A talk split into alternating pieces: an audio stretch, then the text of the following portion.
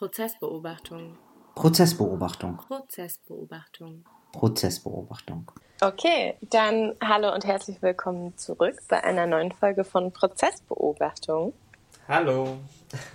Genau, ähm, hier sind wieder äh, Laura Schilling und Arthur Romanowski und wir wollen heute über den 12. und 13. Prozesstag des ähm, sogenannten Lübcke-Prozesses sprechen, also der Prozess gegen Stefan Ernst und Markus H. zum Mord an Walter Lübcke und den Angriff auf Ahmad E. Genau. Und wir, äh, wir berichten eben von, von diesen zwei Verhandlungstagen und haben so ein bisschen den Fokus auf drei größere Themen oder drei äh, also drei Foki, das sind äh, einmal die Befragung von Professor Dr. Maat, also die Befragung von Stefan Ernst ging weiter und der Nebenklagenvertreter Professor Dr. Maat äh, hatte am zwölften Verhandlungstag die Gelegenheit, äh, Fragen zu stellen ähm, an, an den Angeklagten. Genau, und an dem gleichen Tag, das war der 19.8., also vor zwei Wochen ähm, in der Prozesswoche, gab es auch noch die Aussage von zwei polizeilichen ErmittlerInnen. Darüber wollten wir auch nochmal sprechen, weil die vor allen Dingen Material ausgewertet haben. Und dann ähm, gehen wir im zweiten Teil des Podcasts quasi nochmal länger auf den 27.08. ein, den Prozesstag in der letzten Woche, an dem der Kriminaldirektor Daniel Muth ausgesagt hat, der damals die Sonderkommission zur Ermittlung ähm, geleitet hat. Um dann auch so ein bisschen den Fokus auf äh, Ermittlungen in so einem Fall einzugehen. Genau. Ja. Dann. Super. Dann würde ich ähm, anfangen, ähm, dich zu fragen, Genau, weil es war jetzt wieder so, dass Arthur im Gericht mit war und sich die Prozesstage angeschaut hat. Wir natürlich Vorgespräche hatten und uns auch zwischendrin ausgetauscht haben, aber ich werde wieder mehr die fragenden Positionen übernehmen. Und deswegen würde ich an, einsteigen mit der Frage, genau, es gab ja eine sehr lange Befragung von Stefan Ernst durch ähm, sowohl das Gericht, aber auch die Bundesanwaltschaft, die Befragung ähm, durch die Vertretung von Markus H., aber auch von Ahmad E., der zweiten Nebenklage, hat er ja verweigert. Und der Professor Dr. Matt, also der ähm, Vertreter von der Familie Lübcke, war die einzige Instanz, die noch mit Fragen stellen durfte deswegen würde ich fragen, wie war diese Befragung aufgebaut? Welche Themenschwerpunkte hat er gesetzt? Mhm. Ähm, also die Befragung war äh, sehr ruhig und zurückhaltend beinahe. Also ähm, sehr bedacht die Worte gewählt und fing auch sehr persönlich an. Also es ging äh, direkt darum, sozusagen diese Reue die ja immer wieder behauptet wird von Stefan Ernst, der mal auf den Zahn zu fühlen. Ob das überhaupt äh, ähm, wirklich, wirklich da ist und das irgendwie mit tatsächlichen äh, Fragen irgendwie zu, beziehungsweise Antworten dann auch ähm, zu bestätigen. Und damit ging es dann auch direkt los. Also so Fragen, ähm, wie man diese Tat einschätzt, ne? also als grausam, ähm, und ähm, niederträchtig und feige. So, das waren so drei Begriffe. Ähm, und das hat Stefan Ernst dann auch äh, bestätigt, dass er das immer noch so sieht, dass das so ist. Also erstmal, also es war immer so die Frage, sehen Sie das noch so? Also ist das überhaupt noch der Fall? Und dann auch die Frage, also ob ob Stefan Ernst jemals darüber nachgedacht hat, dass jemand wie Walter Lübcke eben auch noch sein Lebensamt verbringen wollte. Oder ähm, ob man darüber nachgedacht hat, äh, dass er eine Familie äh, zurücklässt. Und das waren so die drei ersten Fragen. Also der Einstieg äh, darin, äh, wie, wie diese Befragung losging, das, das natürlich auf eine sehr persönliche Ebene erstmal gezogen hat. Und wo auch Stefan Ernst äh, einmal sozusagen keine Antwort mehr wusste, ähm, aber äh, und man sich so unsicher war, war das jetzt, weil er überfordert ist mit dieser Frage oder weil er eben mutmaßlich aufrichtige Reue hat und äh, sich der äh, Frage nicht gewachsen fühlt. So, und dann die Befragung ging sehr chronologisch oder versuchte sehr chronologisch eigentlich ähm, durch das Tat, äh, Tatgeschehen wiederzugehen, angefangen mit ähm, der sogenannten Radikalisierung oder Wiederradikalisierung von Stefan Ernst, äh, dem Kontakt mit Markus H., wie das ablief, wie diese Treffen abliefen, das war wieder ein großes Thema. Und wo es dann ähm, hitzig wurde im Gerichtssaal, erinnere ich mich, dass äh, als die Frage äh, gestellt wurde, woraus man denn aussteigen wolle, wenn man eigentlich in seinem Geständnis behauptet, dass man nicht Teil der Rechtsszene war in dieser Zeit. Ja. Was meinst du, wenn du beschreibst, dass es hitzig im Saal wurde, also im mhm. Publikumssaal mhm. oder im Gerichtssaal von den Verhandelnden? Äh, Im Gerichtssaal. Also, weil auf diese Frage hin ähm, hat Stefan Ernst keine richtige Antwort gegeben so, äh, und hat dann mit äh, mit seinem Anwalt wieder gesprochen, woraufhin Dr. Matt äh, eigentlich auch, auch wiederum gesagt hat, es würde ihn freuen, wenn er direkt antworten würde und nicht Herr Kaplan sprechen würde. Ähm, woraufhin sich dann auch ähm, der Rechtsanwalt Hoffmann eingeschaltet hat und äh, eben gesagt hat, dass es eben wichtig ist, wenn man sich für äh, aussteigen möchte aus der rechten Szene, aus der rechten Szene, dass man dann eben auch spricht und auch ähm, Lücken, lückenfrei äh, sozusagen über diese Szene spricht und über das, was man über die rechte Szene eben weiß oder über rechte Netzwerke weiß. Daraufhin hat sich ähm, Kaplan aufgeregt, dass jetzt der Hoffmann sich wiederholt irgendwie als, als Experte für Ausstieg irgendwie ähm, aufspielen würde. Also da, aber man hat der, da gesehen, wo wird gesprochen, wo wird nicht gesprochen, sozusagen. Ich glaube, das, das war so, so ein, ein, ein relativ guter Beweis dafür, dass das, oder was heißt Beweis? Beweis ist es nicht, sondern es war ein Hinweis darauf, dass eben nicht alles ausgesprochen, ausgesprochen wird. Und nach diesem kleinen hitzigen Streit im Saal hat Dr. Matt äh, seine, seine Befragung weiter fortführen können und hat dann eigentlich nochmal eine ganz gute Frage gestellt, indem er nämlich gefragt hat, haben Sie, ähm, haben Sie gerade Angst, etwas preiszugeben aus Sorge, dass Ihnen oder Ihrer Familie Schaden hinzugefügt wird? Und ähm, daraufhin hat dann Kaplan gesagt, dass er, dass, dass er zu diesem Themenkomplex noch ein anderes Mal sprechen wird, aber nicht jetzt. So. Also äh, vielleicht das auch nochmal sich zu Bewusstsein äh, bringen, dass, dass Stefan Ernst auch später nochmal sprechen wird. Mhm. Also das jetzt zwar dann mit der Befragung, danach hat er auch noch äh, versucht, die Seite von ähm, Markus H. auch noch zu befragen. Und so eigentlich ist ja die Befragung von Stefan Ernst damit abgeschlossen, aber er wird sich immer wieder im Laufe des Prozesses zu bestimmten Themen äußern. So, das ist genau. Ja. Was meinst du damit, ähm, dass sich die Verteidigung von Markus H., dass sie es versucht hätte, ihn zu befragen? Hm, naja, also äh, Mustafa Kaplan hatte ja angekündigt, dass äh, nur Fragen von Bundesanwalt und von, von der Seite Lübcke äh, zugelassen werden.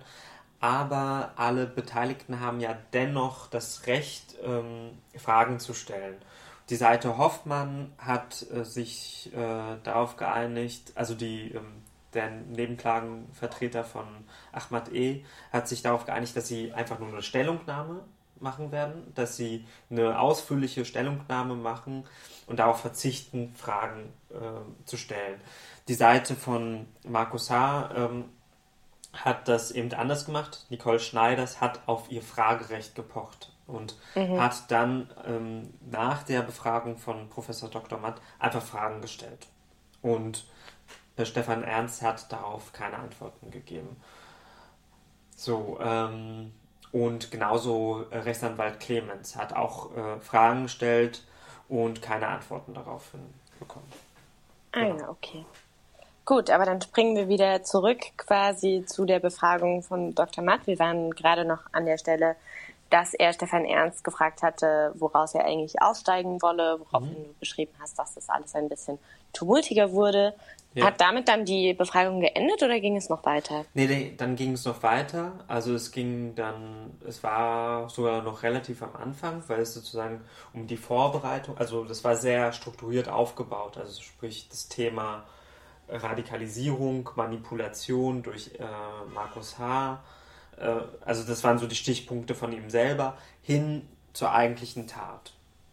Also da, wo dann Stefan Ernst äh, wieder mal nach vorne ging an den an diesen äh, Overhead-Projektor, der an einen Beamer angeschlossen ist und anhand von Bildern äh, seine Version nochmal wiederholt hat. Also sprich, ich glaube, ähm, bei der Befragung ging es dann um eine Fußspur, ähm, die nicht ganz, also die in einer Befragung eben zehn Meter links, weiter äh, links äh, war und jetzt auf, aber dann in der nächsten Beschreibung irgendwo anders. Also so eine sehr äh, große Detailarbeit, wo es dann auch nochmal um die Lichtverhältnisse ging und ähm, auch was da eben, was ich, woran ich mich jetzt auch noch erinnere, ist, dass dieser Tisch eine sehr große Rolle spielte.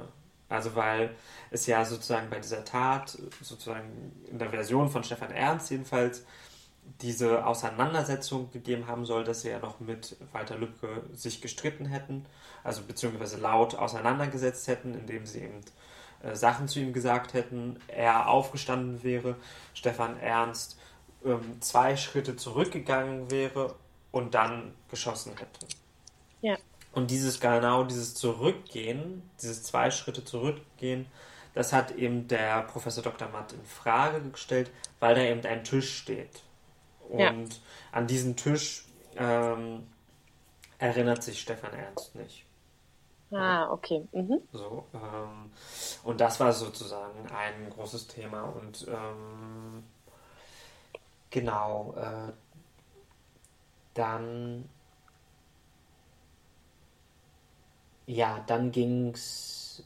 Ähm, das war so, glaube ich, das, das war so eigentlich so die große Form, äh, die große Befragung von, von Dr. Matt war relativ kurz auch dann. Also ähm, ja. äh, weil man hatte auch, es, es ging auch schon so los, dass also es war, ging wirklich nur 40 oder 45 Minuten und dann kam nämlich schon äh, die Ermittlerin äh, zu mhm. Zuge. Genau. Und wie würdest du beurteilen, gab es quasi Neuigkeiten, die während dieser Befragung noch rausgekommen sind oder hat das nochmal Akzente verschoben in der Darstellung? Ich glaube, ähm, was auch jetzt mit der Erfahrung von dieser Woche ähm, zusätzlich, was, äh, also dass es eine sehr zähe Arbeit ist ähm, und dass bestimmte Dinge einfach nicht gewusst werden können. Das heißt, umso wichtiger ist auch diese, ähm, sozusagen diese Aussage von Stefan Ernst irgendwie. Mhm. Weil einfach bestimmte, also weil der Tatort einfach gereinigt wurde, dass bestimmte, also bestimmte Sachen lassen sich einfach äh, nicht nachvollziehen und können sich halt nur durch Aussagen irgendwie bestätigen oder widersprechen. Ja. Und das ist es, äh, oder das ist mir dann ähm, diese Woche erst klar geworden, wieso äh, so detailreich äh, nachgefragt wird. Mhm. Ja, und das ist natürlich, wenn man die Akten vor, vor sich liegen hat, äh, viel einfacher, da immer nachzuvollziehen. Ja. Warum jetzt gerade wieder über diese Spur gesprochen wird, will man da, ne, was ist der Aspekt davon? wirklich neue Sachen gab es jetzt in, in der Aussage, war das mit dem Tisch. So, ne, ah, würde ich sagen. -hmm. Das mit dem Tisch in so einer Deutlichkeit hat Stefan Ernst diesen Tisch eigentlich noch nie geleugnet, sozusagen, oder das spielte nie so eine große Rolle bis jetzt. Ja. Ähm, und ja, ich meine, dann hat jemand wie äh, Clemens äh, nochmal in Frage gestellt, wie, wie es denn überhaupt dazu kam, ähm, wie dieses Treffen im April ablief. Ja, weil, das weil, Treffen im April, wo sie den Tatentschluss gefasst hätten. Genau. Äh, laut äh, Stefan Ernst hätten sie sich Mitte April getroffen und diese Tat, und zwar die Ermordung von Lübcke, geplant ähm, und nicht nur eine Auseinandersetzung. Das, ja. das, äh, dabei bleibt er auch. Vielleicht ist das auch wichtig nochmal zu erwähnen, weil es da ja auch immer wieder andere Versionen gab oder es irgendwie so nach und nach immer andere Sachen wurden. Und da hat er sehr nachgefragt in Richtung von, äh, wieso denn äh, er sich nicht an den genauen Termin erinnert, weil im April gab es ja auch äh, Osterferien. Da ist der Geburtstag von dem äh, Markus H., also man, könnte er das nicht differenzieren. So. Also ja. der Versuch von dieser Befragung war so, die Fragen bewusst provokativ so in den Raum zu stellen, um aber eigentlich damit eigentlich schon auch die Aussage mit dabei zu treffen, dass die Aussagen von Stefan Ernst eben nicht glaubwürdig sind. Ja. ja. Und auch dieses Glaubwürdigkeitsargument wurde wieder aufgegriffen, indem wieder auch Sachen aus ähm, dem psychiatrischen Gutachten der 90er Jahren vorgelesen wurde von der Nicole Schneiders. Mhm. Also zum Beispiel auch ähm, dem so eine Art äh, verdeckte Homosexualität angehängt werden äh, soll, die sozusagen begründet, äh, wie sein Rassismus entstanden ist und sowas. Ja, also so, das, also die liest da tatsächlich aus diesem Gutachten vor die so, und legt dann solche Spuren nahe. Also da merkt okay. man auch, wie, wie teilweise, wie sehr perfide ähm, diese Verteidigung das versucht, ähm, die Tat von Stefan Ernst zu entpolitisieren, zu entpolitisieren ne? und zu einer ähm, persönlichen psychischen äh, Sache zu machen. Ja. Ach, das hat ja Tradition auf jeden Fall im Umgang mit rechter Gewalt. Ja. Ähm, oder Gewalt an sich auch. Ja. Ähm, aber dann, genau, würde ich quasi zu dem zweiten Teil von dem 19.8. noch springen, weil da zwei ErmittlerInnen ausgesagt haben, die vor allen Dingen Material auf dem Computer von Markus H. ja ausgewertet haben. Auch genau. da wird wahrscheinlich die Verteidigung von Markus H. wieder eine große Rolle gespielt haben. Ja. Aber ich würde mhm. einsteigen mit der Frage von, Genau, ähm, um welches Material hat es sich denn da so gehandelt, was besprochen wurde? Genau, also die erste Ermittlerin äh, war dafür zuständig, ähm, die Dateien auf dem Rechner von Markus H. auszuwerten. Äh, und dann wurde sich eben auch dieses Material ähm, angeschaut. Und bei diesem Material handelte es sich um Propagandamaterialien, um NS-Schriften, ähm, um das Grundsatzprogramm der NSDAP, äh,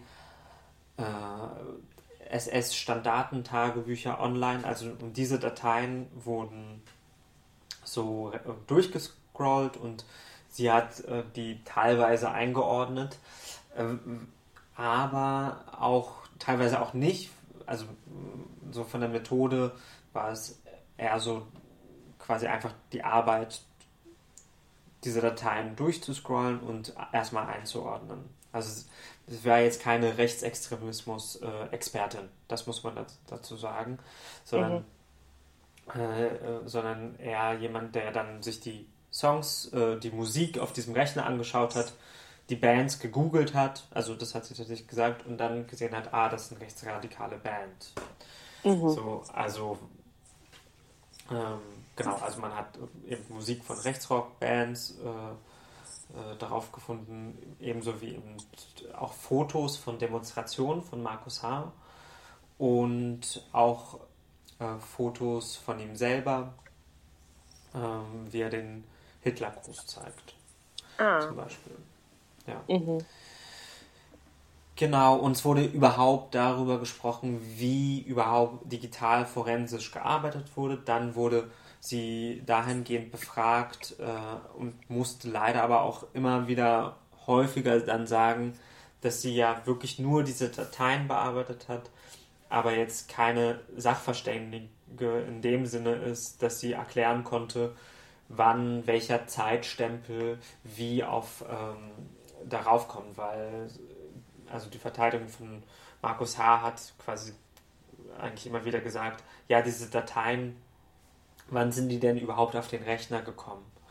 Oder wann sind sie gelöscht worden? Und, äh, wollt, und da gab es eben äh, sozusagen Zeitsprünge, also weil manche Sachen dann dadurch einen Zeitstempel bekommen hat, als die Polizei es geöffnet hat. Oder das weiß man nicht so genau. Und das müsste sozusagen digital forensisch irgendwie ähm, nochmal mhm. geforscht werden.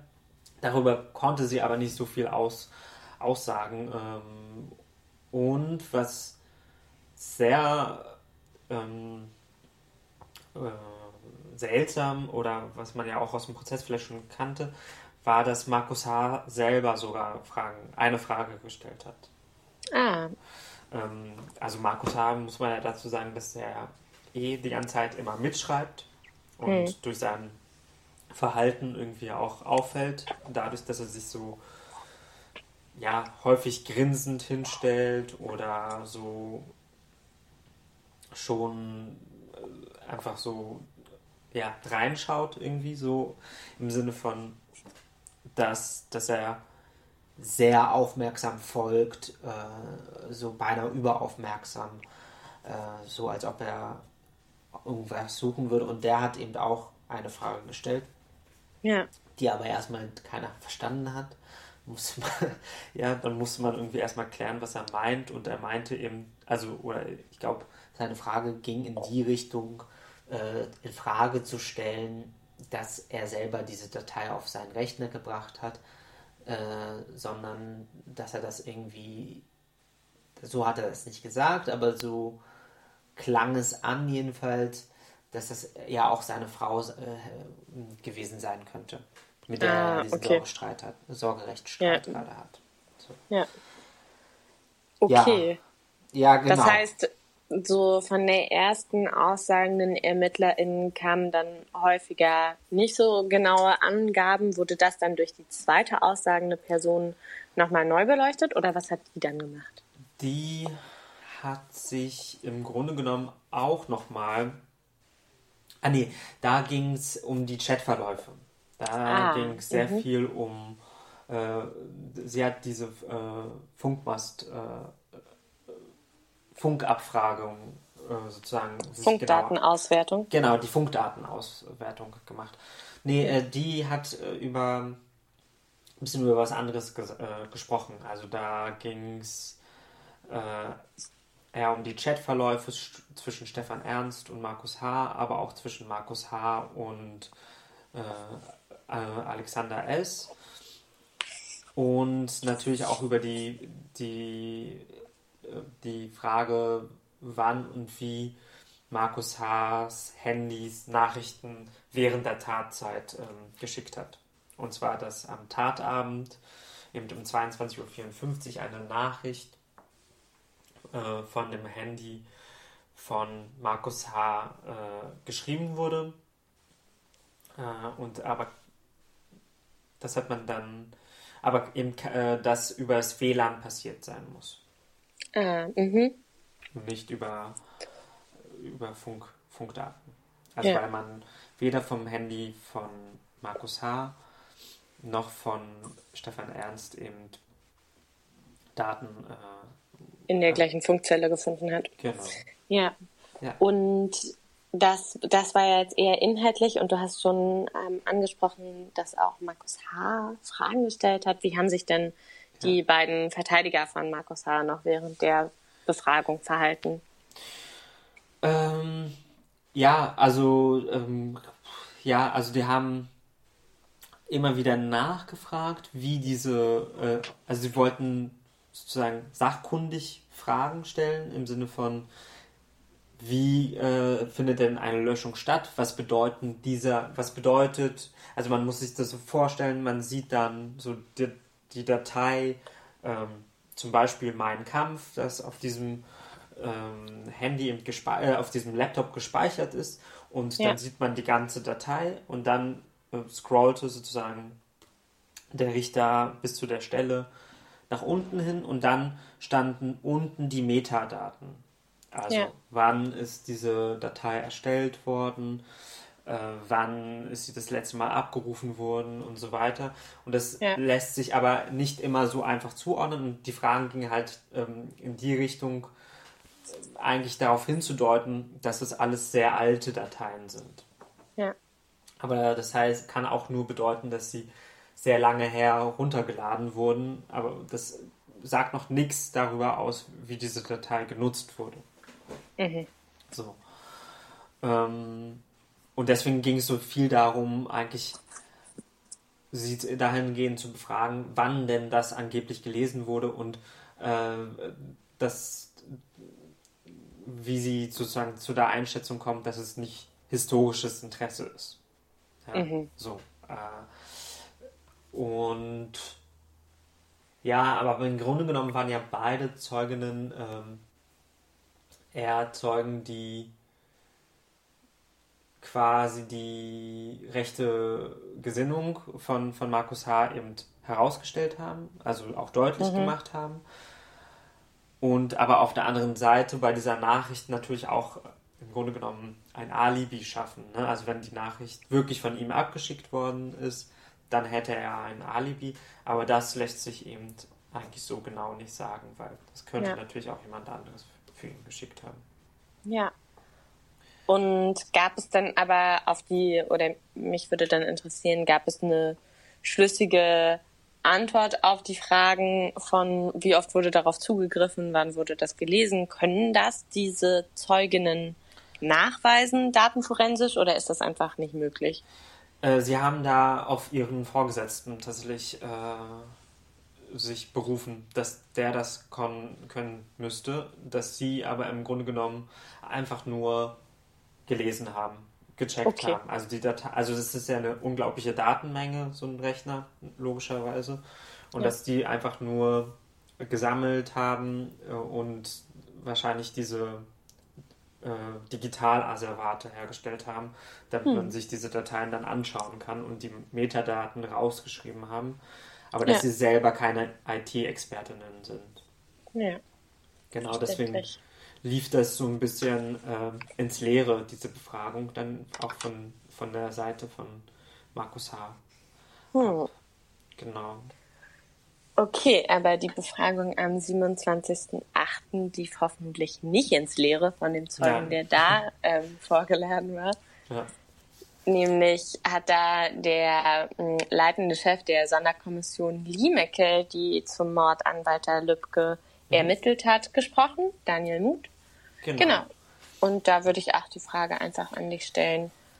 Was wurde da gefragt? Was hat er so erzählt? Ja, das war eine sehr ausführliche Befragung und er hat auch sehr ausführlich und genau ähm, versucht zu beschreiben. Und äh, er hat halt vor allem über die Ermittlungen gesprochen, logischerweise. Er und dann hat sehr, sehr chronologisch äh, sozusagen, äh, so wurde er auch von Herrn Sagebiel gebeten, chronologisch zu erzählen, wie er zu dem Fall kam, ja. wie er äh, an diesem Fall mitgewirkt hat, was er darüber weiß und ähm, ob er da eben ausführlich erzählen kann. Und dann hat er auch eigentlich selbstständig sehr lange ausführlich erzählt und damit begonnen eben, dass er am 2. Juni und 3. Juni, dass er eben aus den Medien erfuhr, dass es diesen, äh, dass es diesen tödlichen Anschlag gab mhm. und dass er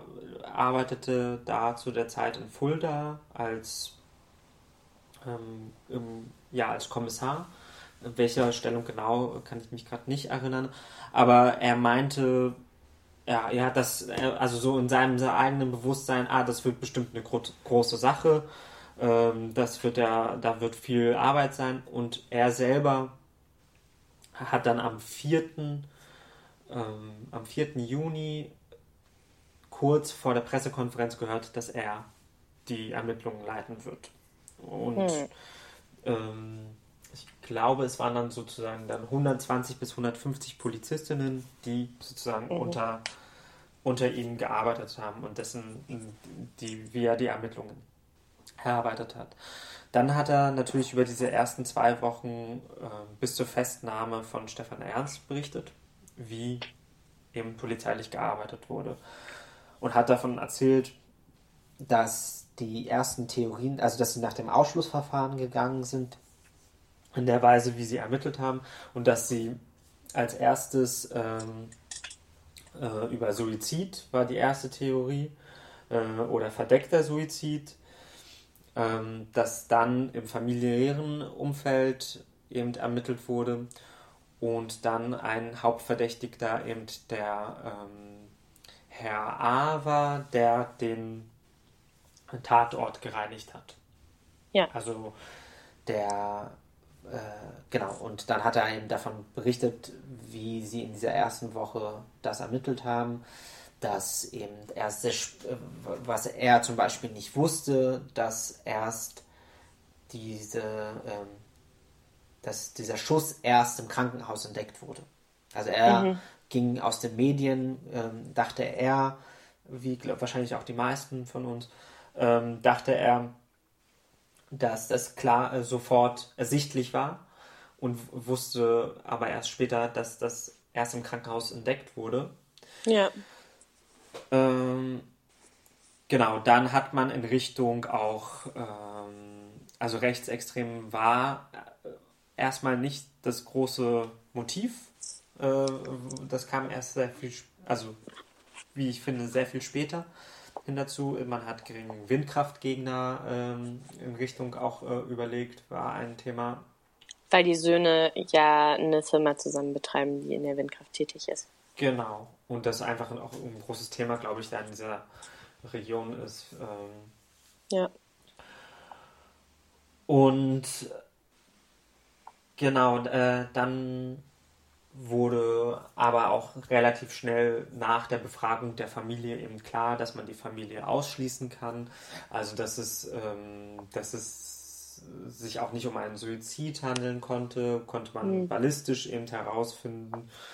Dann konnte man äh, herausfinden, dass es die Familie eigentlich nicht gewesen sein kann, äh, weil man eben von diesem Herzinfarkt ausging. Also man hat sie eben auch befragt und nach diesen Befragungen dann immer wieder befunden, dass es nicht ging. Und dann gab es tatsächlich, war der Hauptverdächtigte eben derjenige, der diesen Tatort gereinigt hat.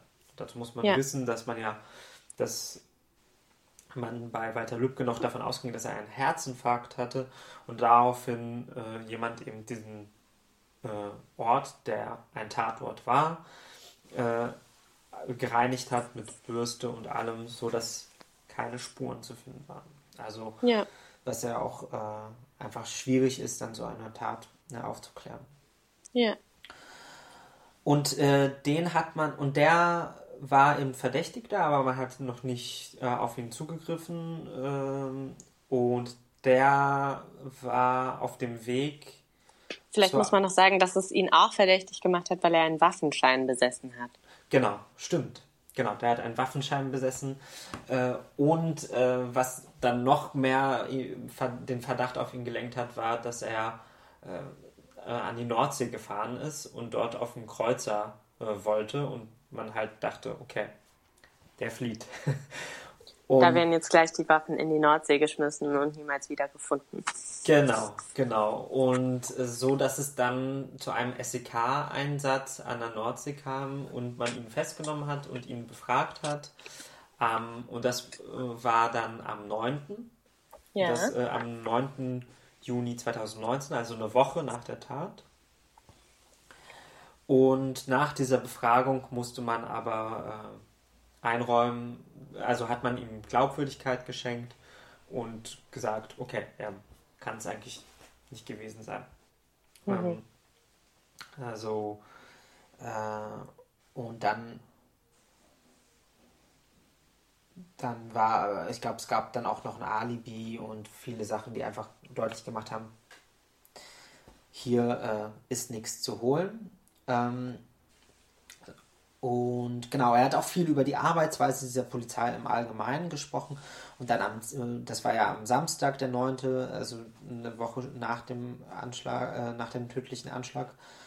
Und am Sonntag hat er dann eine extra Runde her, äh, hinzugefügt, wo sie dann, wo er dann vor der Belegschaft sagt, ähm, die dann äh, meinte, okay, wir haben nichts herausgefunden, aber wir haben wieder etwas ausschließen können. Mhm. Was ja auch schon eine Erkenntnis ist. Äh, und erst da äh, hat er dann eine Untergruppe gebildet, die im rechtsextremen Milieu ermitteln sollte. Hm. Also was, äh, was waren, äh, also, das, also das Video war ihm schon bekannt in der Woche dann, schon davor, also das war, wurde ihm schon mal gezeigt, aber man hat halt das, dieses Video von Markus H. Ähm, von Lohfelden, ähm, äh, aber man hat es halt als zu weit entfernt gesehen. Also man dachte halt 2015, 2019, das sind vier Jahre, wie kann es dazu kommen? So, ne, das war. Ja. Und erst dann wurde ihm dazu ermittelt und am Freitag gab es dann ein DNA-Match. Ja. Und zwar äh, mit einer einzelnen Hautschuppe auf diesem, äh, auf dem Hemd von Walter Lübcke äh, hat man eben eine einzelne fremde Hautschuppe ähm, entdeckt und diese Hautschuppe konnte man eben Stefan Ernst zuordnen. Dieser mhm. wirklich, also nicht mehrere, sondern eine einzelne Hautschuppe. Und dann hat er davon berichtet, dass selbst das ja ein sehr schwaches äh, Indiz ist. Also eine einzelne Hautschuppe ist jetzt nicht so sehr viel DNA, die überall verstreut ist, sondern es ist auch erstmal nur, äh, reicht das überhaupt aus, um ihn anzuklagen? Mhm. Das musste er prüfen. Das muss aber dann an diesem Freitag sehr schnell gegangen sein. Also dann haben sie das geprüft im Sinne von, kann es sein, dass ähm, diese Hautschuppe über etwas anderes übertragen wurde. Beispielsweise mhm. Krätze. Ähm, dass irgendwie eine Krätze-Epidemie äh, in Wolfhagen, Easter eben da war und darüber diese Hautschuppe äh, an ähm, Walter Lübcke gekommen sei. Oder mhm. im Krankenhaus, dass dort irgendetwas hygienetechnisch nicht beachtet wurde, dass die dort gelandet sein muss. Dazu muss man wissen, dadurch, dass man ja auch ausging, dass der ähm, Walter Lübcke einen Herzinfarkt hatte, dass dieses T-Shirt beinahe verloren gegangen wäre. Dieses T-Shirt mhm. äh, ist nämlich in den Mülleimer geworfen worden und war eigentlich schon im Weg auf äh, ja, äh, in die Vergessenheit sozusagen und wurde dann äh, noch äh, sozusagen aus dem Mülleimer rausgenommen und dann zur Untersuchung gebracht. Also hätte es sein können, dass Stefan Ernst Patient in diesem Krankenhaus gewesen war. Oder was ja auch möglich ist, äh, war Stefan Ernst vor kurzem am Polizeirevier und hat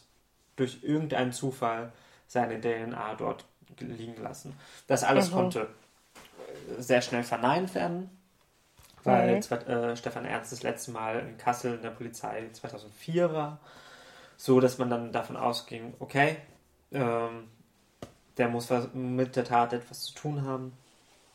Das ist jetzt der Hauptverdächtige und dann wurde eben Stefan Ernst zu Hause festgenommen. Ja.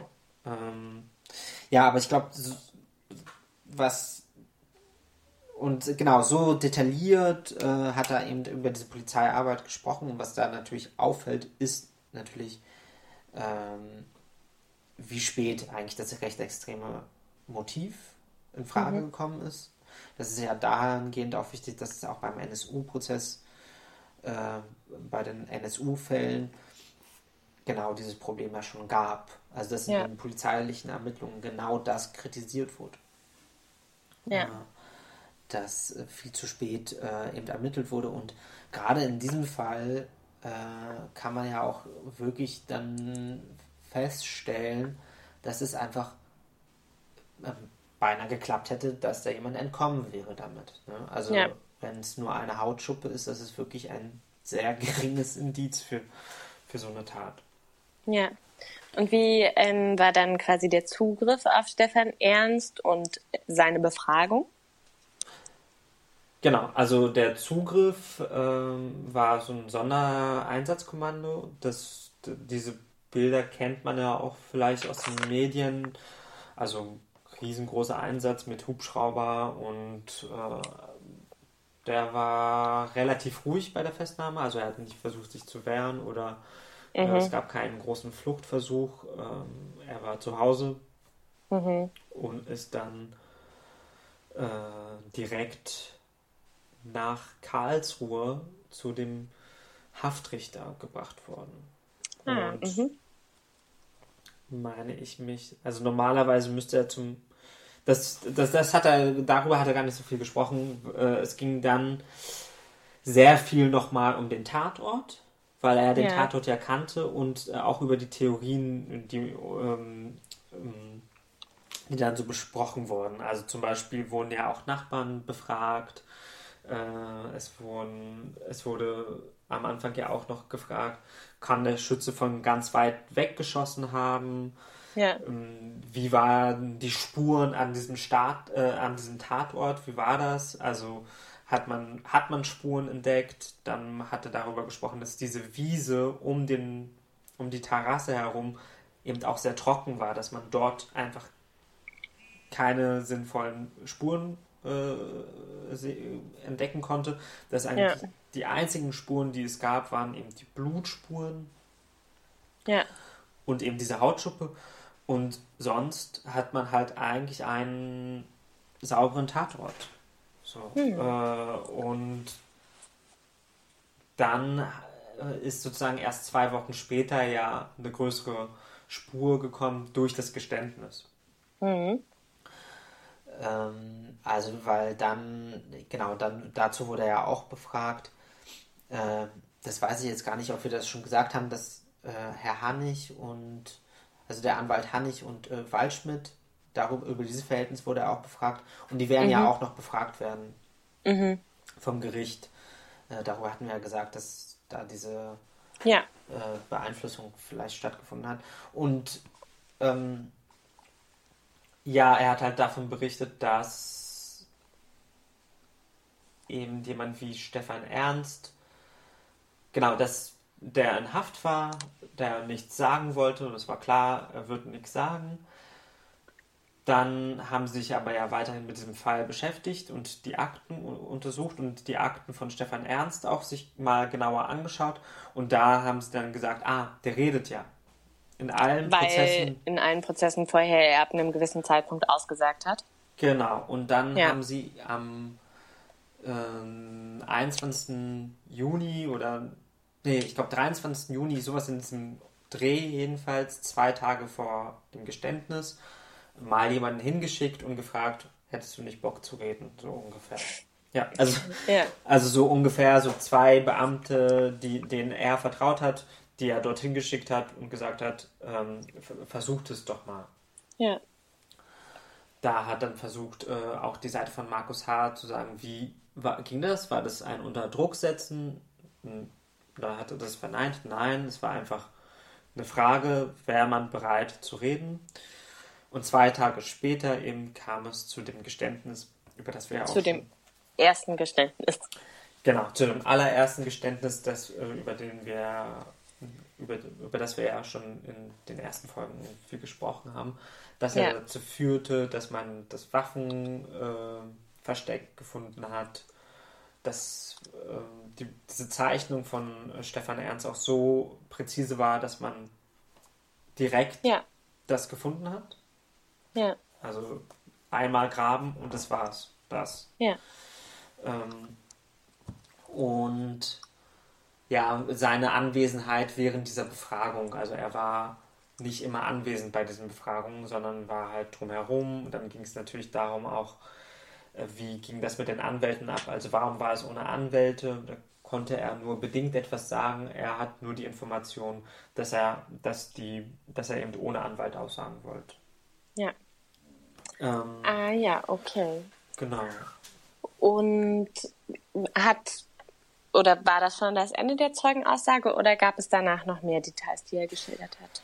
Es gab noch mehr Details, auf jeden Fall. Ähm, wichtig war, äh, da gab es dann auch, also man hatte so kurzzeitig diesen Eindruck, okay, er spricht im Grunde genommen Markus H. frei. Ja. ja. Äh, und, oder beziehungsweise die Seite Markus H. hat das dann das auch sehr versucht, genauso darzustellen. Es gab so diesen Moment zwischen Clemens und Markus H., wo Clemens so die Arme geöffnet hat und so mit den Schultern gezuckt hat. Ja, das sagen wir schon die ganze, so im Sinne von, das sagen wir schon die ganze Zeit. Mhm. Wo es darum ging, die Version von, die dritte Version von Stefan Ernst eben darzustellen, wie er denn überhaupt da auf diesen Balkon kommt. Also wir, ja. dann hat er gesagt, ja, aber dann muss er ja voll im Licht gewesen sein. Du meinst die Terrasse, nicht Diese, den Balkon. Äh, die Terrasse, ja, genau. Ja. Genau. Dann aber auch eine Zeugenaussage von der Frau des Sohnes von Walter Lübcke, die oben ähm, Arbeiten korrigiert hat. Ah, mhm.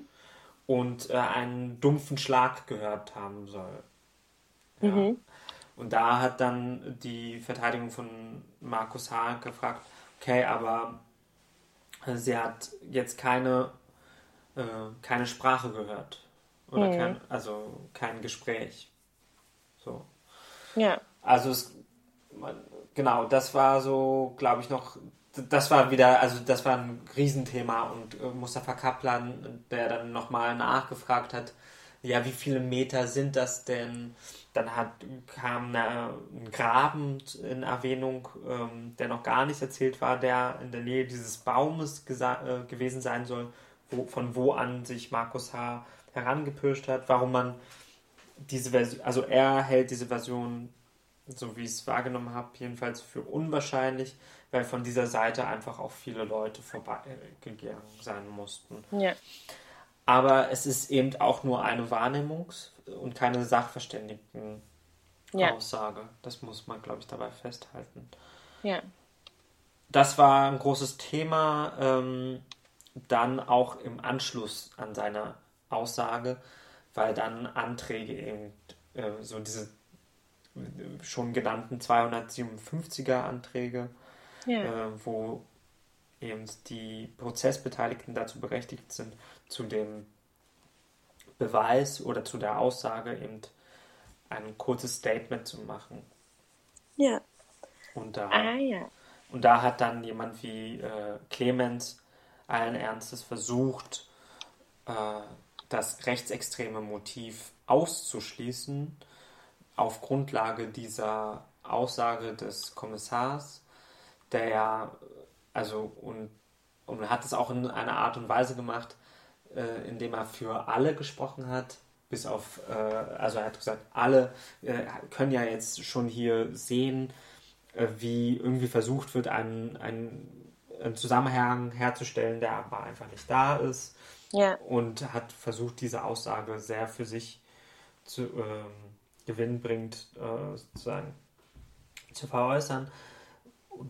Woraufhin ihn Herr Sagebiel unterbrochen hat, gesagt, äh, was Sie jetzt gerade machen, nimmt schon das Plädoyer voraus mhm. und geht über eine 257er Erklärung eben, äh, hinaus und, äh, und hat ihm das Wort entzogen und ist rausgegangen. Daraufhin äh, ist nach dieser kurzen Unterbrechung, hat dann Clemens gesagt, gut, wir beantragen jetzt eine zweistündige Pause und ähm, um einen Befangenheitsantrag vorzubereiten. So. Mhm. Ja, also und dann wurde für den Tag diese Verhandlung unterbrochen, beziehungsweise kamen noch Anträge, äh, Mustafa Kaplan hat noch was gesagt und der Bundesanwalt hat auch noch eine Stellungnahme gemacht. Und das heißt, nächste Woche werden wir mit dem Befangenheitsantrag wahrscheinlich anfangen von, von Ah, ja. Okay. Und vielleicht, um jetzt das Ganze nochmal so zusammenzufassen, was für ein Licht hat so diese Zeugenaussage nochmal auf die polizeilichen Ermittlungen geworfen? Ja, also erstens ganz klar, meines Erachtens viel zu spät ähm, im rechtsextremen Milieu äh, Ja. befragt. Also eine Woche später, äh, obwohl man dieses Video kannte, obwohl man dann ähm, bei Markus H. hat man ja dann später auch dieses Video entdeckt, so. Mhm. Äh, viel zu spät, dann ob, obwohl es so eine große Behörde ist, das ist, glaube ich, was mich so verwundert. Äh, es ist eine, es war ein unglaublich, es wurde sogar eine Sonderkommission hergestellt dafür. Es gab 150 oder 160 Beamten, äh, Beamtinnen und äh, man könnte sich ja auch aufteilen, aber irgendwie war das in diesem Fall nicht, äh, nicht gegeben. Sonst kann man, ja, sonst äh, ist es so eine sehr, ja, sehr akkurate Arbeit, ja, dann doch in gewisser Weise, weil sie ja versuchen, äh, Indiz für Indiz äh, eben genau unter die Lupe zu nehmen, genau zu befragen, äh, nichts irgendwie für, also auch unwahrscheinlichen Sachen nachzugehen, Ja. ähm, nochmal Befragungen zu durchführen. Also dahingehend war das schon gut, aber, aber der Zeitpunkt dieses rechten Motives irgendwie dem nachzugehen, das fand ich schon sehr spät. Hm. Also Ja, total. Gerade, gerade wenn man irgendwie äh, so einen Skandal, wie es in, den in der hessischen Polizei eben gibt, und der war zu dem Zeitpunkt, weiß ich gar nicht, ob das dann da schon da war. Doch, also die ersten NSU NSU. 2.0 Drohbriefe Ja. wurden ja 2018 verschickt. Genau. Also wenn man äh, deswegen ähm, Ja. eigentlich unverständlich, wirklich unverständlich. Ja, total. Und Okay. sonst so thematisch, ja, ähm, dass man einfach wirklich vor einem großen Rätsel ist, wegen dieser Anwesenheit von Markus H. an diesem, äh, an diesem Tatort. Und so Ja. ein bisschen hat man das Gefühl, dass es sich sehr schwer wird beweisen lassen. Also, es, also so einen eindeutigen Klärung dessen wird es nicht geben. So habe ich so den Eindruck. Beziehungsweise zu diesem Zeitpunkt kann man das so sehr schwer, also äh, muss man, kann man, steht so 50-50 ge gefühlt. Mhm. Ja, Ja. ja, und dann wird man jetzt auch hoffentlich wahrscheinlich während der nächsten Zeuginnen-Aussagen immer weiter abstecken von, kann das sein, dass Markus H. mit am Tatort war oder nicht. Genau. Ja. Aber es ist ja auch interessant, dass ähm, die Familie, die Seite von äh, der Familie Lübcke, von Professor Dr. Matt, dass die das ja auch in öffentlichen ähm, Pressekonferenzen im Grunde genommen die Version von Stefan Ernst Glauben schenken. Ja, Also der Aussage von Stefan Ernst, dass er dort da war, eben recht geben. Und deswegen wird es auch viel natürlich um die Glaubwürdigkeit von ihm gehen oder wie man die Glaubwürdigkeit von ihm einschätzt. ja. Ja, Okay, dann ähm, diese Folge wird ausgestrahlt, ähm, während in dieser Woche schon ein neuer Prozesstag lief und auch noch ein zweiter läuft, den wir uns für euch natürlich wieder anschauen werden und dann davon berichten. Die nächste Podcast-Folge kommt auch die Woche drauf. Und danach haben Arthur und ich jetzt ähm, entschieden, dass wir dann eine Woche Pause machen, ähm, weil dann auch noch ein Prozesstag dazwischen liegt und dann nach einer zweiwöchigen Pause wieder eine neue Folge machen werden. genau. Ja, genau, so viel. Und falls es noch Fragen oder Anregungen oder Kritik äh, von eurer Seite gibt, äh, meldet euch gerne bei uns. Ähm, Ja. Wir sind immer noch erreichbar unter, naja, unter unseren normalen Kontakten natürlich, aber auch unter der E-Mail-Adresse prozessbeobachtung.gmx.de. Hm, wir freuen uns auf eure E-Mails. Genau, super. Und dann hören wir uns nächste Woche. Genau, bis nächste Woche.